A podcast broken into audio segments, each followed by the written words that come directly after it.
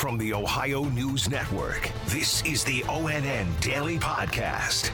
It is Thursday, December 2nd, 2021. From the Ohio News Network, I'm Daniel Barnett. The Central Ohio Sheriff's deputy who fatally shot Casey Goodson Jr. in the back five times has been charged with murder and reckless homicide. Now retired Franklin County Sheriff's Deputy Jason Meade, who was white, was charged today. He shot Goodson, who was black, last December in an encounter that is still largely unexplained and involved no body camera or dash cam footage. Meade's attorney previously said the coroner's report that found Goodson was shot five times in the back has no bearing on the events. That case remains under investigation by the U.S. Attorney's Office. The family of Casey Goodson Jr. has filed a civil rights and wrongful death lawsuit in connection with Goodson's shooting. Kevin Landers has more. Now, several members of the Goodson family gathered to express their joy in regards to the grand jury's decision to charge Jason Meade with murder. Goodson's mother said when she heard the news, her first words were, We got him. This was an amazing investigation done by the, the DOJ.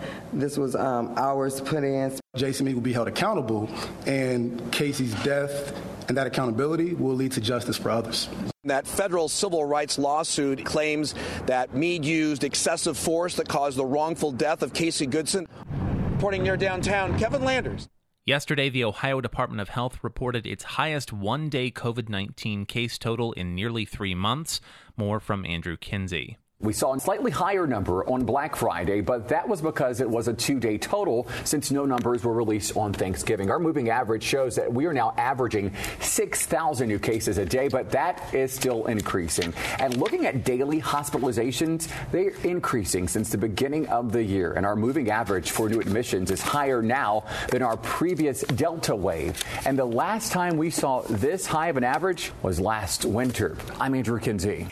Hospitals in Northwest Ohio continue to be overwhelmed with COVID 19 patients. Madeline Watkins explains. Dr. Brian Kaminsky with ProMedica is calling this a serious situation. Right now, we have some of the highest number of admits and ICU bed use than we've had, you know, even when we had that spike, of, you know, a, a month or two ago. About one in every six patients in the hospital have COVID 19, and a majority of the people walking through emergency room doors are also COVID patients. The president of Wood County Hospital, Dr. Stan Korducki, says their beds are quickly filling up too. Madeline Watkins in East Toledo.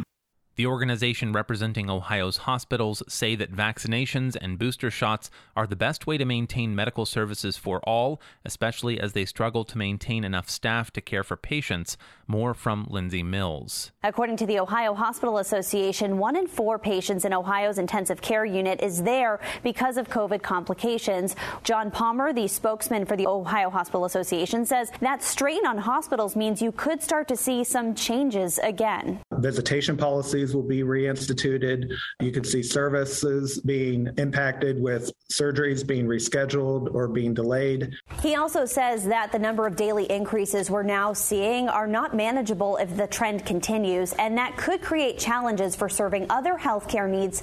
In Columbus, Lindsay Mills, the directors of the state aging and health departments have appointed a joint medical director with a charge of helping lead the state's coronavirus pandemic response. Dr. John Weigand has served most recently as medical director of an aging department rapid response program targeting pandemic related care for nursing home residents and a health department COVID 19 testing program. Weigand, a physician for nearly three decades, earned his medical degree from the University of Cincinnati. His appointment was announced Tuesday. A Cincinnati City Council member accused of felony tampering with records for allegedly deleting text messages related to an ongoing investigation has pleaded no contest to a misdemeanor charge of obstructing official business. Wendell Young was fined $100. He declined to comment during or after yesterday's hearing. A Hamilton County grand jury had indicted Young in April, and his trial was scheduled to begin on Monday. The 76 year old Democrat could have faced up to three years in prison if convicted on that count. The charge stemmed from an investigation related to Mayor John Cranley's efforts to fire then city manager Harry Black in March 2018. The remains of a sailor from northeast Ohio who died nearly 80 years ago during a Japanese attack on Pearl Harbor have been identified. Dave James reports. The Defense Department says Navy Seaman First Class Buford Dyer of Barberton near Akron was 19 when he died in 1941. He was among the 429 who died on the battleship USS Oklahoma, which sustained multiple torpedo hits and quickly capsized during the air raid. Dyer's remains were identified through DNA testing.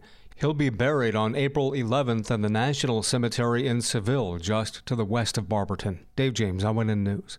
Authorities in Michigan say no one will be charged in connection with the death of a late Ohio hockey player earlier this year. More from Yolanda Harris. Prosecutors revealed they will not pursue charges in the accidental death of Columbus Blue Jackets goaltender Matiss Kivlenieks. Kivlenieks died on July 4th at the Michigan home of goaltending coach Manny Legace. A mortar blast to his chest from a faulty firework explosion was to blame. I'm Yolanda Harris. With another coronavirus variant to worry about, doctors in Cleveland are weighing in on whether holiday travel is safe for vaccinated people. Will Ewick has the story. Doctors from the Cleveland Clinic and Metro Health say you should take stock of your personal risk, but that doesn't necessarily mean you have to stay home to stay safe. I don't think that travel inherently is risky because at the airports, everybody's wearing a mask. You know, ideally on the airplane, people are wearing a mask, or if you're driving, it's all about the activities that you do when you're at your destination. Traveling in itself, if you are up to speed on your immunity, it's going to be pretty low risk. We know the ventilation on airplanes has been excellent. I'm Will Ewick. And Ohio State quarterback CJ Stroud received a trifecta of awards yesterday. Dom Tiberi reports. Stroud has been named the Big Ten's Offensive Player of the Year, the Quarterback of the Year, the Freshman of the Year. He becomes the first Big Ten player ever to win all three awards in the same year. Stroud was the engine behind this Ohio State offense that is currently ranked number one in the nation. In total, 12 Buckeyes honored by the Big Ten for their offensive play, including four Buckeyes that made first team All Big Ten and C.J. Stroud, receiver Chris Olave, and offensive lineman Nicholas Petit Frere and Thayer Munford. I'm Dom Tiberi reporting. Special thanks to affiliate stations WBNS TV in Columbus, WKYC TV in Cleveland, and WTOL TV in Toledo for their contributions to today's newscast. I'm Daniel Barnett on the Ohio News Network. This has been the ONN Daily Podcast, a production of Radio Ohio Incorporated on the Ohio News Network.